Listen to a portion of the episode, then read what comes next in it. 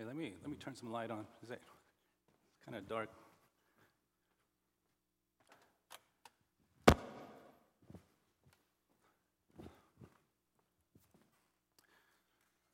So I can see everybody falling asleep now. That's, much better. Um, welcome to Sojourn Presbyterian Church. It's good to see everybody here today. Um, and uh, just thankful for um, the ability to worship. We've had some technical difficulties today. It seems like every week we have something because we're trying to stream this and do this live, and uh, so we got a little bit off to a late start. So those of you who are at home streaming, hopefully um, you're getting this well enough. Um, if you know anything about me, you know that I probably, not probably, but I've lived in probably, I think, eight or, eight or nine different states in this country. Most of them were in the middle between California and New York, and so mostly in the southern states.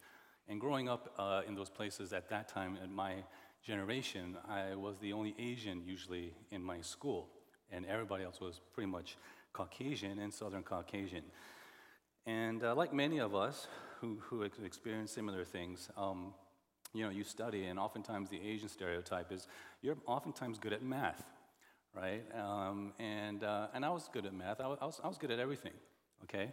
But uh, English was my forte, uh, believe it or not. It was a little different. And to be honest, I took pride in that uh, because, you know, I was the only non-Caucasian kid in this class who was better at English than everybody else in my class. And so uh, it, it was sort of a pride issue for me. But if you know anything about English, or if you are interested in anything about literature, you know that when you come to read a book, any kind of book, you've got to understand what genre it is, right? And it's the same thing with the Bible. It's an amazing book because it's not just one book, it's 66 different books over a course of many, many years, different people, different genres, and yet somehow the story connects. And it, it's, really, it's really amazing. That's why it was on the you know, bestseller list for so long. But the point here is this that the Bible is not just a theological textbook. There's many different genres in the Bible as well. There, there's history, uh, there's song, there's poetry, uh, there's some drama, there, there's stories, parables. And there's a lot of metaphors and a lot of similes used even in the Bible. And one of the metaphors that we've been looking at in the past two weeks and continuing today is this metaphor of light and darkness. It's a metaphor that the Bible uses. Let me just give you an example. I mean, we see this theme even unfolding from the very beginning of the Bible. You, you know Genesis chapter 1, right? You know the very first couple of verses. The very first words that God speaks is what? Let there be light. Let there be light. In Genesis 1, verse 2, it tells us that the earth was without form and void, that darkness was over the face of the deep. And it was into that world of darkness God spoke those very words Let there be light. It's the very first words of the Bible. And it's interesting, isn't it? because if you read the Bible carefully, there's no sun, there's no moon yet. it's created later, isn't it? So if you were to come to read the Bible this way scientifically, then of course it, it doesn't make sense. How could there be light without any stars, sun, or moon yet to be created? But if you read it thematically, if you read it metaphorically, then it tells you not how things were made, it tells you who God is. That His very presence, His very presence, His very glory is the light. Now, how do I know this? Because you go to the end of the Bible, in Revelation chapter 21, verse 23, you're told about this new heaven and new earth. It's a vision of the last things. And in verse 23, this is what John says The city has no need of sun or moon to shine on it, for the glory of God gives it light, and its lamp is the Lamb. So there you go. Like the bookends of a story, the light in Genesis chapter 1 looks forward to the end of the story in Revelation, where God reveals himself to be the light of the world to come, and the lamp is the Lamb. Now, you come to our passage where we've been for the past couple of weeks, and the Gospel of John is trying to tell you who that Lamb is, who the lamp is. John's trying to tell you who this Jesus is. And in fact, you look at chapter 1, verse 4 of John, and it says, In him was life, and the life was the light of men. The light shines in the darkness, and darkness has not overcome it. So, John here in our passage is telling us what Genesis and what Revelation is always trying to allude to that Jesus is the Lamb who is the light of the world to come, and he shines in the darkness. That's why in verse 12, Jesus makes this awesome claim I am that light of the world. God with us, Emmanuel, who is light, is now with us. All right? That's the introduction. Now, there are three points that I want to give us today that I think helps us to kind of see what that has to do with us, right? And there's three things. There's light with us, there's light for us, okay? And the light is us. There's light with us, there's light for us, and the light now is us. So let's look at those points really quickly. The light is with us. If you ever search for a flashlight or a candle, like in a power outage, you can understand why the authors of the Bible, why John, feel the way they do about light, because darkness can be scary. That's why all the scary movies happen in the dark, right? Voldemort in Harry Potter's story is always hanging around in the shadows. Uh, monsters like vampires only come out at night and they avoid the light. If you ever watched Star Wars, you know Darth Vader. What was his temptation? Come to what? The dark side. Darkness can be scary.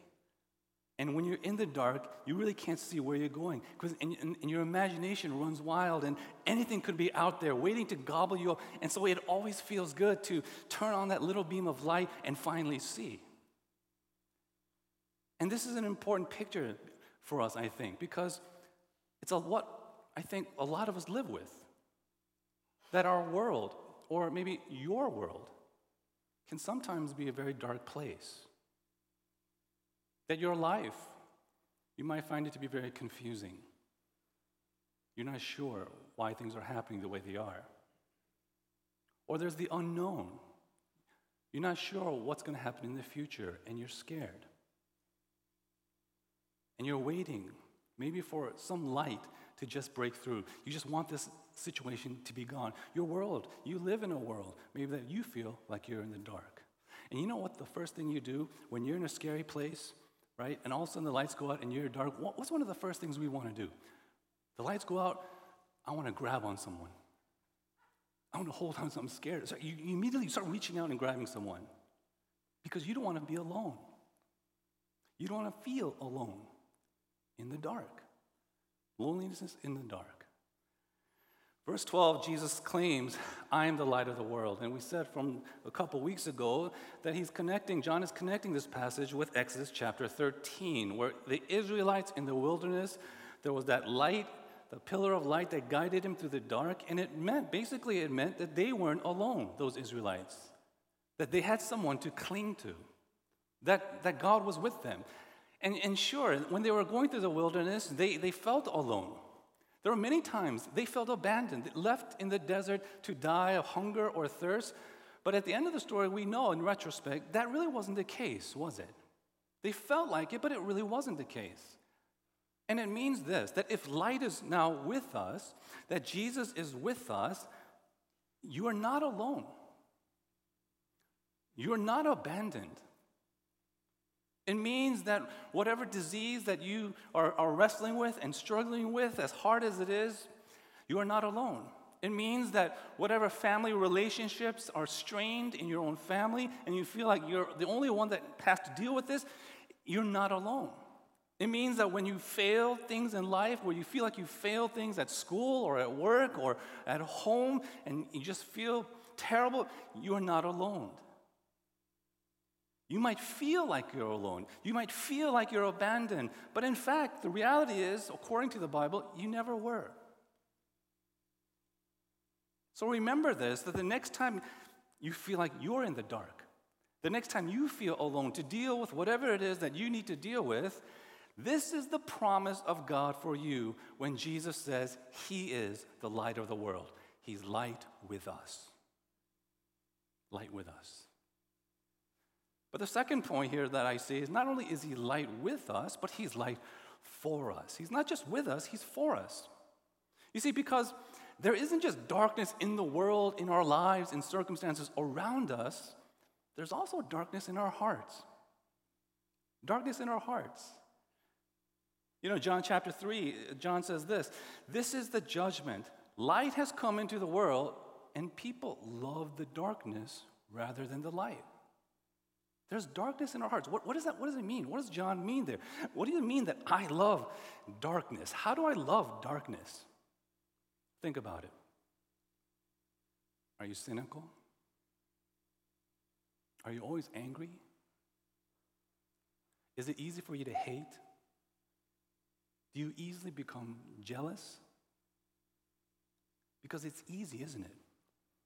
It's easy to just get angry. It's easy to become jealous. It's easy to become uh, you know, cynical. And it's so easy to sin. We walk in that all the time. That's a kind of darkness. Some of us here, to be honest, we walk around with a dark cloud over our heads all the time. Everything we see is kind of negative. It's, it's darkness. Isn't that a contradiction? How can someone say that they believe in Jesus Christ, who's the light, and yet walk in darkness? How can someone who believes in Jesus, who says he's the light of the world, and always be angry? Always be hateful, always be bitter, always be cynical, always continue in sin. And there are only two possibilities that I see. One is, well, the reality might be you're really not a Christian. You're not really following the light. You're not trusting in it. You say you do, but maybe you don't. First John chapter 1 verse 6, John says, "If we say we have fellowship with him, yet walk in the darkness, we lie. We don't practice the truth." And that might be a couple of us here. But the second option is this you are a Christian, maybe a very weak one, but you're still a Christian. You're just really struggling to see the light. And to be honest, I think that's most of us. That's, that's certainly me. Because the truth is, even if you are a Christian today on this side of heaven, there's always still a little bit of non Christian in all of us. You could be a Christian today and still struggle with some of that darkness, some corner of your life, some part of you where there's still darkness that you still love. And we struggle in those places to see light. So, what do we do with that? What do we do with that? Because this is the kind of darkness, darkness inside of us, that you just can't self discipline your way out of. This is the kind of thing that you just can't church attendance your way out of. This kind of darkness is not something that you can just volunteer and do some good things your way out of. I'm not sure where you are this afternoon and what you're struggling with uh, deep down inside, um, what darkness you might find yourself in. You might feel that there's been a lot of heavy and, and deep patterns in your life, longings in your life, behaviors in your life that are just not healthy and not good. You might feel like they'll never go away and that they will always be with me. And if that's you, here's Jesus Christ, and He's calling you.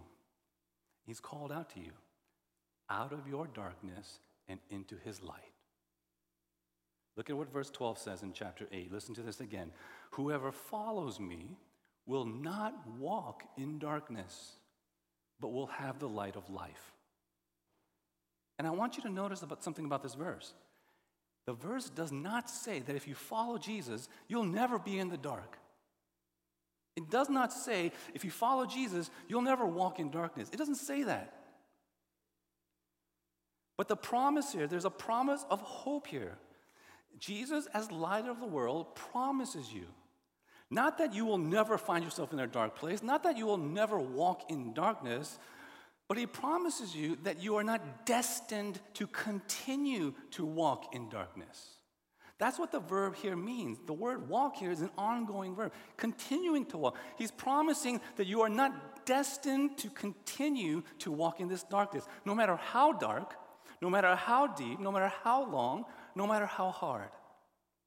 And there are two reasons for this. One is what we just said He's the light of the world, He's with us. He can't be taken from you. No distress, no tribulation, not even sin. Romans chapter 8, verse 39 neither height nor depth nor anything else in all creation will be able to separate you from the love of God. That's the promise. He's with us.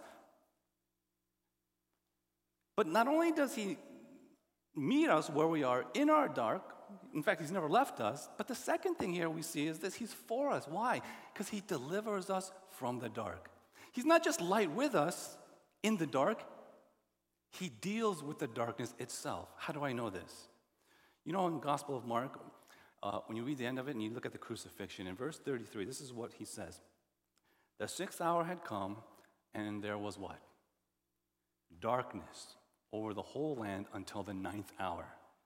In the ninth hour, Jesus cried with a loud voice, Eloi, Eloi, lema sabachthani, which means, My God, my God, why have you forsaken me? Jesus Christ is here at the cross where they're going to nail him to a tree. And there comes a moment in the experience of Jesus when he is lifted up from the earth onto that cross. And then the Bible tells us for three hours, in the middle of the day in Jerusalem, darkness over the land. Darkness. Do you know what that means? Do you know what was happening? Here's the thing Jesus knows your darkness because he experienced it himself. Darkness on the cross. In fact, in order to deal with our darkness, to take away that darkness, Jesus, the light of the world, will be buried in the dark. In order for us to see the light, the light of the world had to go into the darkness of death. In order for us to never be condemned, uh, never uh, you know, be, be able to stand open in the light without guilt or shame or condemnation, Jesus, the light of the world, he's going to be cursed with the darkness of death on a cross. Not just so that you could endure a momentary moment of darkness in your life, but to live with hope to live with hope in this world, but also in the next, Jesus, the light of the world, must die. So on that cross, Jesus was taking upon himself the darkness of our human condition.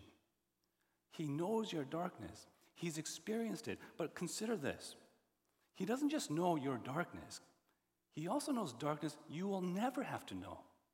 Sometimes you might feel alone in your dark, Sometimes you might feel abandoned in moments in your life, but look at here at the end of Jesus' life. It's Him who cries out in the middle of His darkness, My God, my God, why have you forsaken me? He experienced utter and complete abandonment so that you wouldn't have to. That's what the cross was about. That's why Jesus is able to say in verse 12 of our passage, I am the light of the world. Whoever follows me will not walk in darkness, but what? Will have the light of life. Yes, there is darkness. Yes, our light can feel dark and it sometimes feels like forever, but there's light. And do you know where the light shines the brightest? When you're in the dark. You are not alone. Someone there knows what it's like. Someone who is with you. And not only just with you, but someone who will deal with the darkness that you ultimately struggle with. He's not just light with us, but He's light for us. Okay? Now, here's the last point. And this is where we're going to take this as a jumping point for the rest of the summer. Not only is light with us, not only is light for us as He deals with the darkness on a cross, but now light is with us. Or not light is, light is us. Okay? The light is us. Now, just, just follow me along here, okay? Sometimes I feel like it's, it's going to get boring, but just, just follow along. Jesus says in Matthew chapter 5, and he's talking to his followers, You are light of the world. In John chapter 12, he says, You are sons and daughters of light. Paul says in Ephesians chapter 5, verse 8, You are light in the Lord. First John says, You now bear witness to the light. First Thessalonians chapter 5, Paul says, You are all children of light, children of the day. We are not of the night or of the darkness. Isn't this interesting? Here you go, God the Father, He's the God of lights. He's light. And then here in John chapter 8, Jesus, I'm the light. And now we see other places in the Bible that says, You're the light. You're the light. How is that possible? And that's why we read this long passage, because after verse 12, there's a lot of stuff that, that goes on after verse 12, from verse 13 to verse 29. And we're not going to go completely over it, but I want you to notice this, okay? There's a reason why it's there. Seven times in this passage, seven times, Jesus points to the fact that there's a relationship with his Father. There's a relationship with his Father, okay? Seven times, at least seven times in this passage, he talks about his relationship with his father, that he's from the father, that he speaks on the authority of his father, that he's going to go to the father, and that he does nothing on his own. There's an emphasis in these verses on his relationship with God the Father. God is the Father of light, He is light. But Jesus says in verse 12, I'm the light of the world. And that's why the Jewish people wanted to kill him. Not here, but later. They wanted to kill him because they knew what he was saying. Only God is light. Who do you think you are? Are you saying there are two lights? The Father is light, and now you're the light?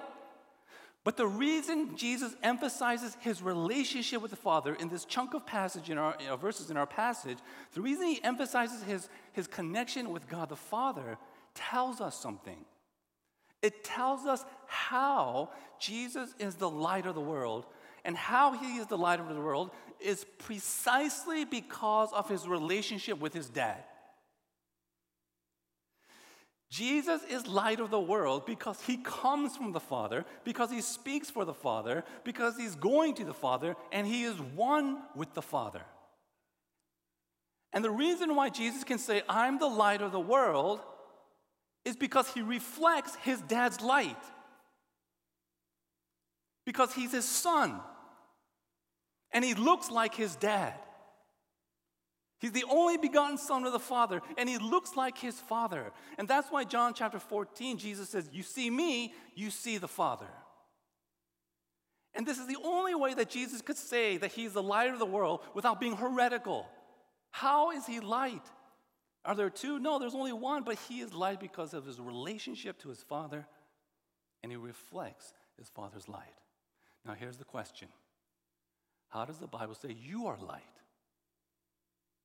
If God is light and Jesus is light, how can Paul, how can Jesus call you now light?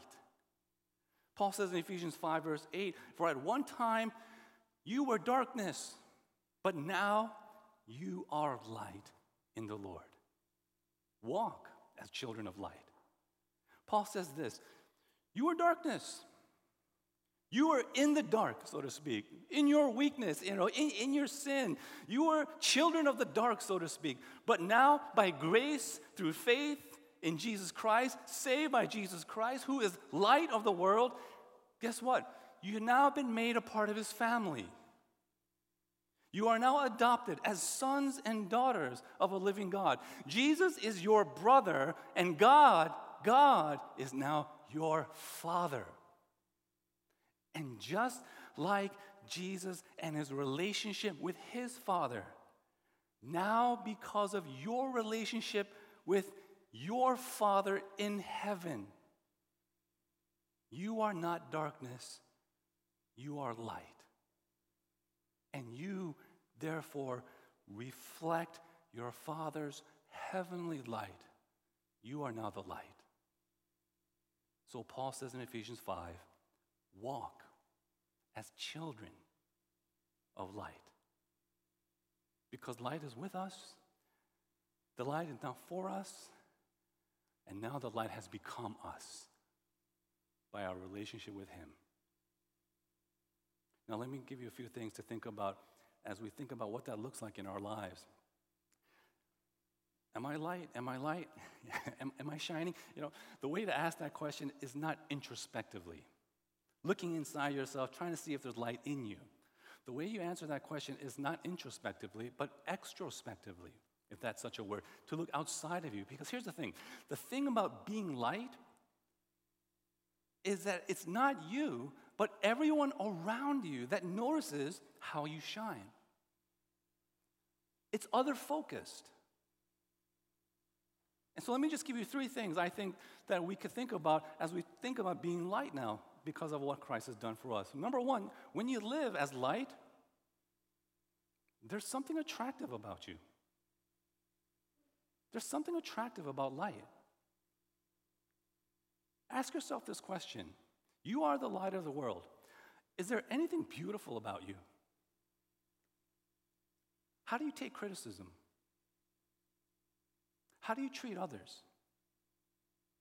When trouble comes your way, how do you handle that? And when people see that and how you do that, is there anything wonderful about what they see? Is there anything amazing about how they see that happening in your life?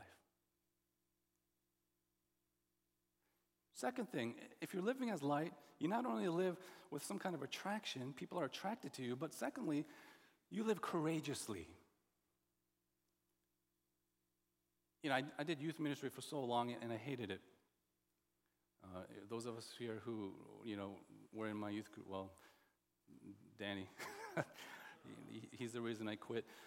Abe was, you know, but anyways, um, you know, and one of the things I hated about youth group, youth group is the retreats. Because, you know, at that time, all the bad kids came to the retreat. All the good kids stayed home. You know, so you're basically running boot camp. You know, and, and one of the things we had to do is we had to like, um, you know, hire people to guard the door so they don't sneak out and do something stupid. And the other thing I had to do was walk around with a flashlight. Because, you know, the kids at that age, eighth grade, ninth grade, 10th grade, you know, high school, sometimes even now, they, they sneak out and they do dumb things, you know. Things that probably they could go to jail for now, but you know, it's just things that they do. And so, what do you do when you have a flashlight? You go around and you shine it, you know, you look in the corners and see where they are, and sometimes you catch someone, you shine the light on them, they're exposed. You, you catch one of them, right? They're smoking whatever they're smoking, and you, you just busted them. You've got light, you've exposed them. You see, when you live as light, you're not going to just be attractive to people by how you handle the everyday things of life. You also need to be courageous because just being you as light, just doing you, doing things normally, it's going to expose people. It's going to expose wrong. You know? You know, you're, you're at work and, you know, you have got some deadline to meet, but you're doing everything by the book. You're doing everything by the details. And everyone around you is saying, look, why are you working so hard? Don't work so hard because if you work hard, it makes us look bad. And so don't look, work hard. You know, but, you know, you're just doing what you do, but it exposes it. And you're tempted to give in. Okay, so I won't work hard just to make feel everyone bad. It doesn't make any sense. You know, maybe, maybe like, you know, you're a waiter and you're earning tips, but you're reporting to the IRS every tip that you make, every tip, and all the other waiters are going, don't do that, don't do that, because if you do that, then we're going to look bad, and then we're going to have to report it, and we might get in trouble. So you're making us look bad. You're just doing what you're supposed to do. But people are exposed.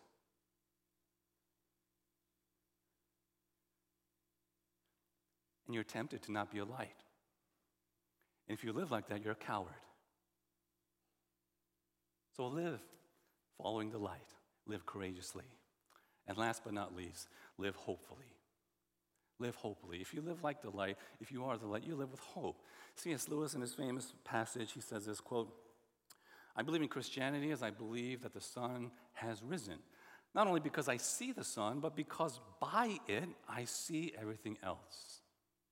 Someone who lives with light, they don't just see good things, but by it, they see everything. How they see things is interpreted with the backdrop of what they know about God.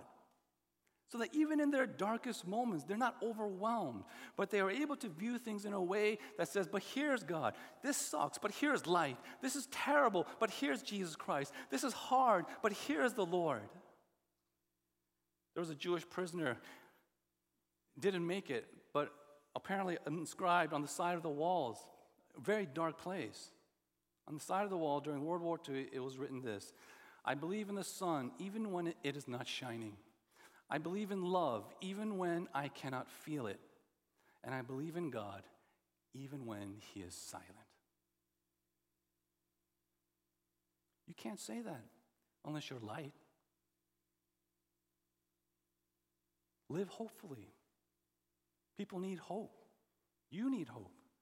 Those around you need hope. Let me just end with this. Sarah Bessey, a writer and author who suffers with chronic illness, has a very popular book called Making Peace with an Evolving Faith. And it's mostly written towards women, but for women, but he, she says this quote, I don't want to be swallowed up by the darkness. nor do I want to be blinded by a beautiful facade. No, I want to be a part of a people who see the darkness, know it's real, and then, and then light a candle anyway and hold that candle up against the wind and pass along this light wherever it's needed, from our homes to the halls of our legislation, to the church and its pulpit, and even into the kitchens of our world. End quote. That's what light is. That's how it lives. There's light with us, there's light for us, and now the light is us. Walk. Walk as children of light. Let's pray.